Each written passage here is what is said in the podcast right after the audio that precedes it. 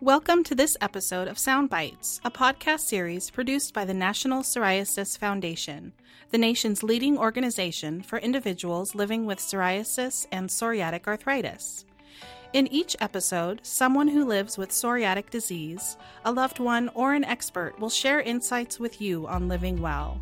If you like what you hear today, please subscribe to our podcast and join us every month at Soundbites for more insights on understanding, managing, and thriving with psoriasis and psoriatic arthritis. My name is Corinne Pettit, and I'm here today to talk about pregnancy and psoriatic disease with Dr. Abby Van Voorhees, professor and chair of dermatology at Eastern Virginia Medical School, who specializes in the care of patients with psoriasis and eczema. Dr. Van Voorhees is actively involved in clinical research related to the treatment of psoriasis and is the chair of the National Psoriasis Foundation's Medical Board, where she's been a member since 2007. She is also on the board of directors of the American Academy of Dermatology and is the chair and program director of the Department of Dermatology of the Eastern Virginia Medical School in Norfolk, Virginia. Well, welcome, Dr. Van Voorhees. So, many women with psoriatic disease have numerous questions about how the disease and treatment will impact their ability to conceive, what happens during pregnancy, and postpartum care. Let's start right off at the beginning with preconception planning. What questions should couples talk about with their healthcare team if they're considering trying to become pregnant? You know, this is so important. I think psoriasis, I always say, is a disease of the young. And that means that it's starting at a time uh, really just before people are of that childbearing age. For somebody who has more significant disease, often they've been placed on a systemic medication. And then they're in a situation of when they do decide they want to start to try to conceive, that they have to weigh the risks and decide what they're comfortable with. Other people perhaps don't want to start a medication because they know in the relatively short term they may be trying to conceive. So these are conversations that you really want to talk to your healthcare provider about. So you, that way the patient has the opportunity to explore what are the risks and and it gives their healthcare provider an opportunity to give them some guidance about the different therapies. I know when patients come to me with those questions, it gives me some inklings about treatment directions I might prefer to take, knowing that that's what's on their mind. So the most important thing is they begin that conversation. The other thing is, if they are going to want to start a family, understanding the timeline is really critical uh, because certain medications you'd want to be off for a while in order to be sure that it was out of your body. For example, if you're taking methotrexate, I want a patient to be off the methotrexate for at least three months before they were going to try to conceive. So that would be an example of um, why pre planning would be really helpful. I'm curious, does severity of the disease impact the ability to become pregnant? You know, we're not 100% sure about that. There's people wonder if the answer might be yes. Uh, because we know that other inflammatory diseases impact people's ability to become pregnant. There is some controversial data in the psoriasis space whether how much psoriasis you have uh, truly will impact um, your ability to get pregnant and also your ability to bring a pregnancy to a very successful conclusion. And what physiological changes occur with pregnancy, and what impact can women expect on their psoriatic disease? I've heard from some women that they say that their psoriasis improves. Is that true for all women with psoriatic disease? I think we, we generally say that it, it improves happily for about 50% of women. Um, but in 25%, their psoriasis actually worsens, and 25% really there's no change from their baseline. So that means half of all women actually get a little bit better. And for some women, of course, that's a, a wonderful thing that their psoriasis might clear, for example, when they're pregnant. Not a great long term strategy unless you want to have a lot of children. For some, it truly does improve. And exactly why it improves, we don't really know. In fact, you know, there have been studies in the past looking at, for example, putting women on birth control pills, which simulate being pregnant. That's how birth control pills work. But they did not seem to improve uh, patients' psoriasis. So, exactly what's what's occurring during pregnancy and why it's allowing so many of our women patients to have their disease get better, we don't completely understand. Oh, it's really interesting. I didn't know that. Uh, is it possible for women with psoriatic disease to remain on treatment during pregnancy? And if so, what treatment options are available for psoriasis and or psoriatic arthritis? Before we had the biologic medications, the answer was no, because the risks of our conventional medications were such that we felt it was more of a risk uh, to a developing fetus.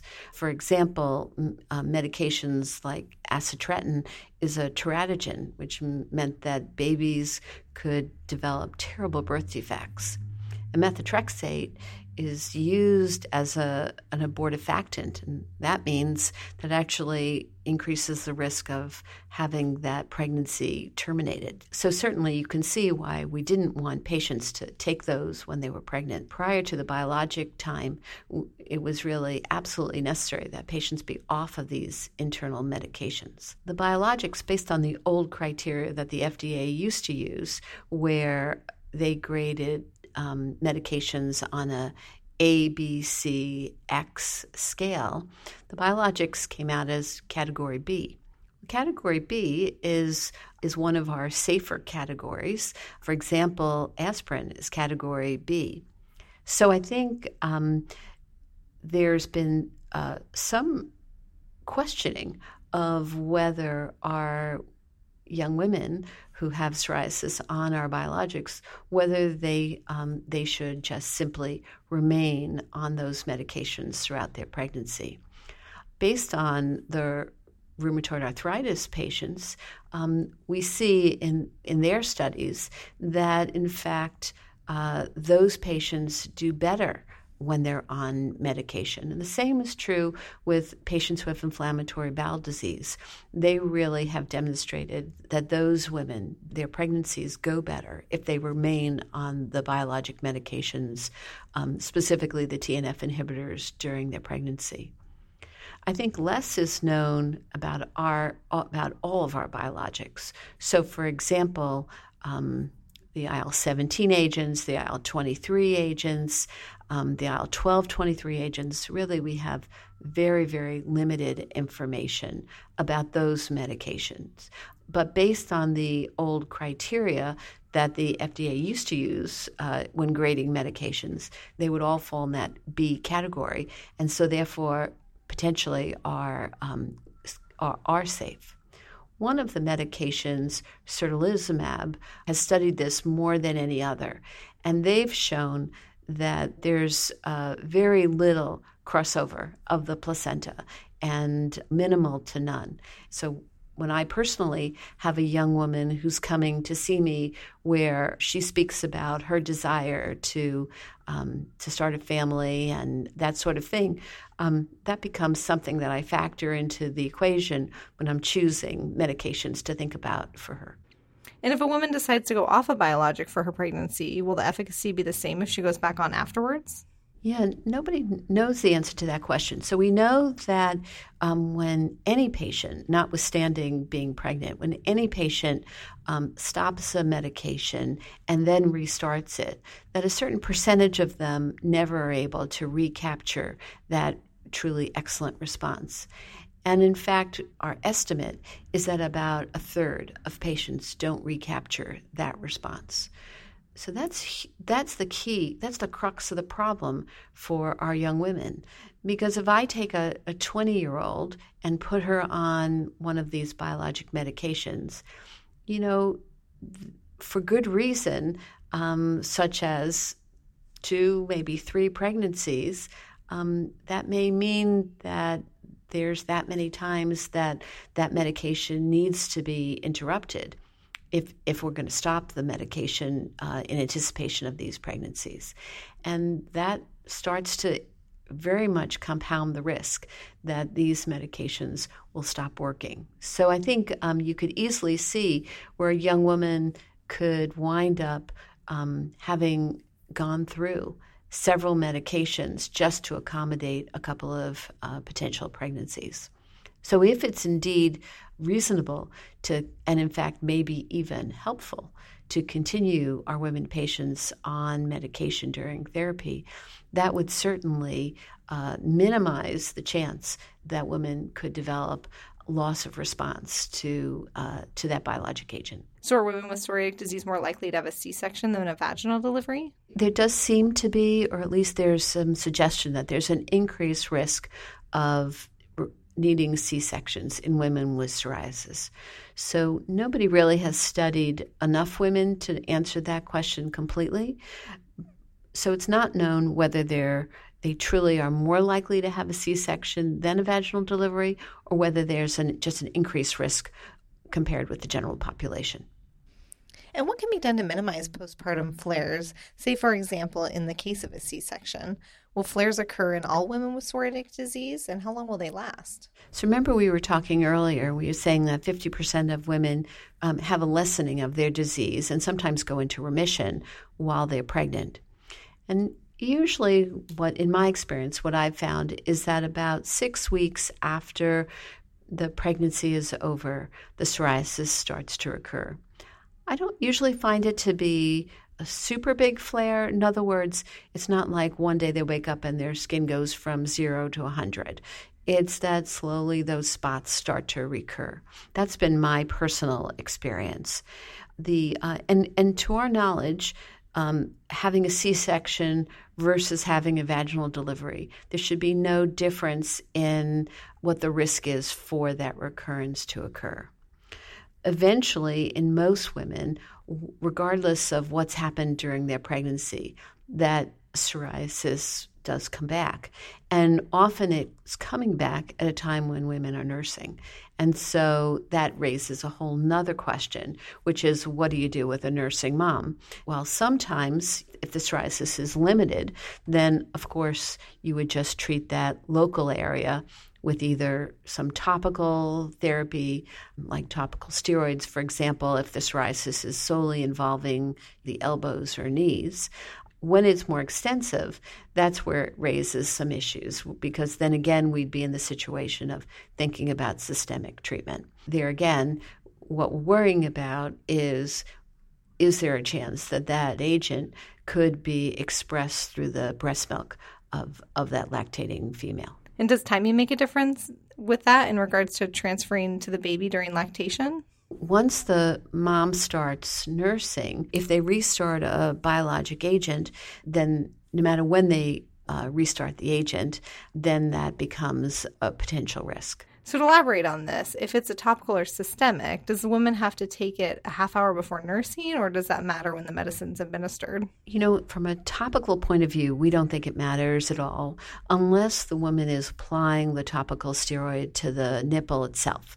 And sometimes that comes up because um, the suckling of the baby can irritate the the skin of the of the nipple, and then one might want to put topical steroids on the the areola, that that that front part of that nipple that the baby is suckling.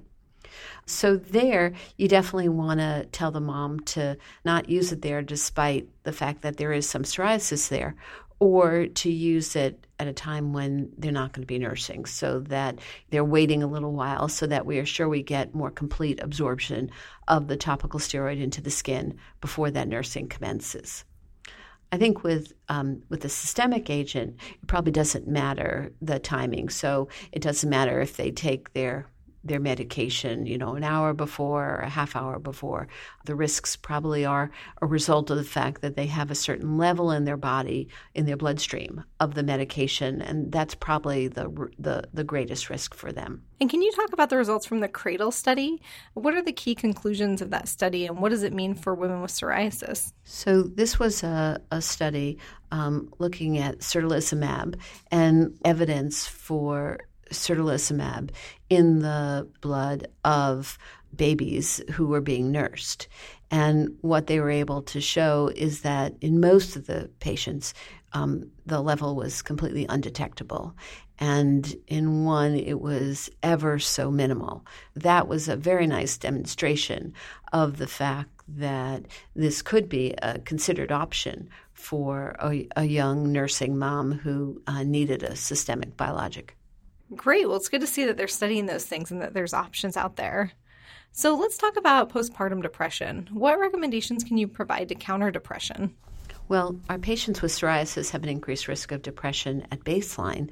And then all uh, women who've had children are at risk for developing postpartum depression. So you can imagine that if you're a psoriasis patient, you are at double the risk in some ways because you could have both combining. So I, I think the, the strongest recommendation I can give is that if you're feeling blue and it's not just something very transient that resolves very quickly with a you know a couple hours sleep maybe if you're very tired from a, being up all night make sure you you speak to your physician about it and then that physician should potentially be having you be more formally evaluated because our psoriasis patients are at risk from both um, both factors, and um, and we don't know how additive it might be. It might be that it's um, that it's even more than just uh, twofold. It may be that that it's more substantial than that. So I, I think the, the most important thing I want to say to young women is if you're feeling that, please speak up and, and let us help you get some guidance and help. And in closing, what steps should a woman take to improve success with disease management during and after pregnancy? So I think the, the most important thing is to plan for your pregnancies so that way you can work with your provider to be on the kind of medicines that have the kind of risks you're comfortable with. You know, if you're the kind of person that doesn't like to think that there could be any any risk whatsoever and yet you need a more full body treatment, maybe something like light therapy might be better for you. Alternatively, if you're comfortable, have that conversation. Maybe biologics, remaining on your biologic therapy, is what you need to do. And that should be something you discuss with your provider. Well, thank you so much, Dr. Van Voorhees, for providing a very informative podcast about pregnancy and psoriatic disease. I'm sure women who are considering pregnancy or who are pregnant will find many words of wisdom in today's podcast. Thank you for your time and efforts to be with us on Soundbites today. We appreciate all you do.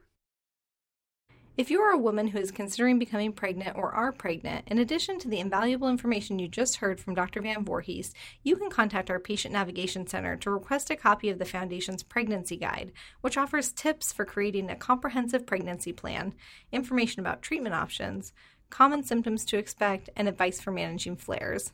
To order the pregnancy guide, contact one of our patient navigators today at 1 800 723 9166, option 1 or by email at education at psoriasis.org. We hope you enjoyed this episode of Sound Bites for people with psoriasis and psoriatic arthritis. If you or someone you love has ever struggled with psoriatic disease, our hope is that through this series you'll gain information to help you lead a healthier life and inspire you to look to the future. Please join us in a couple weeks for another inspiring podcast. You can find this or all future episodes of Soundbites on Apple Podcasts, Spotify, Google Play, and the National Psoriasis Foundation webpage. To learn more about this topic or others, please visit psoriasis.org or contact us with your questions or comments by email at podcast at psoriasis.org.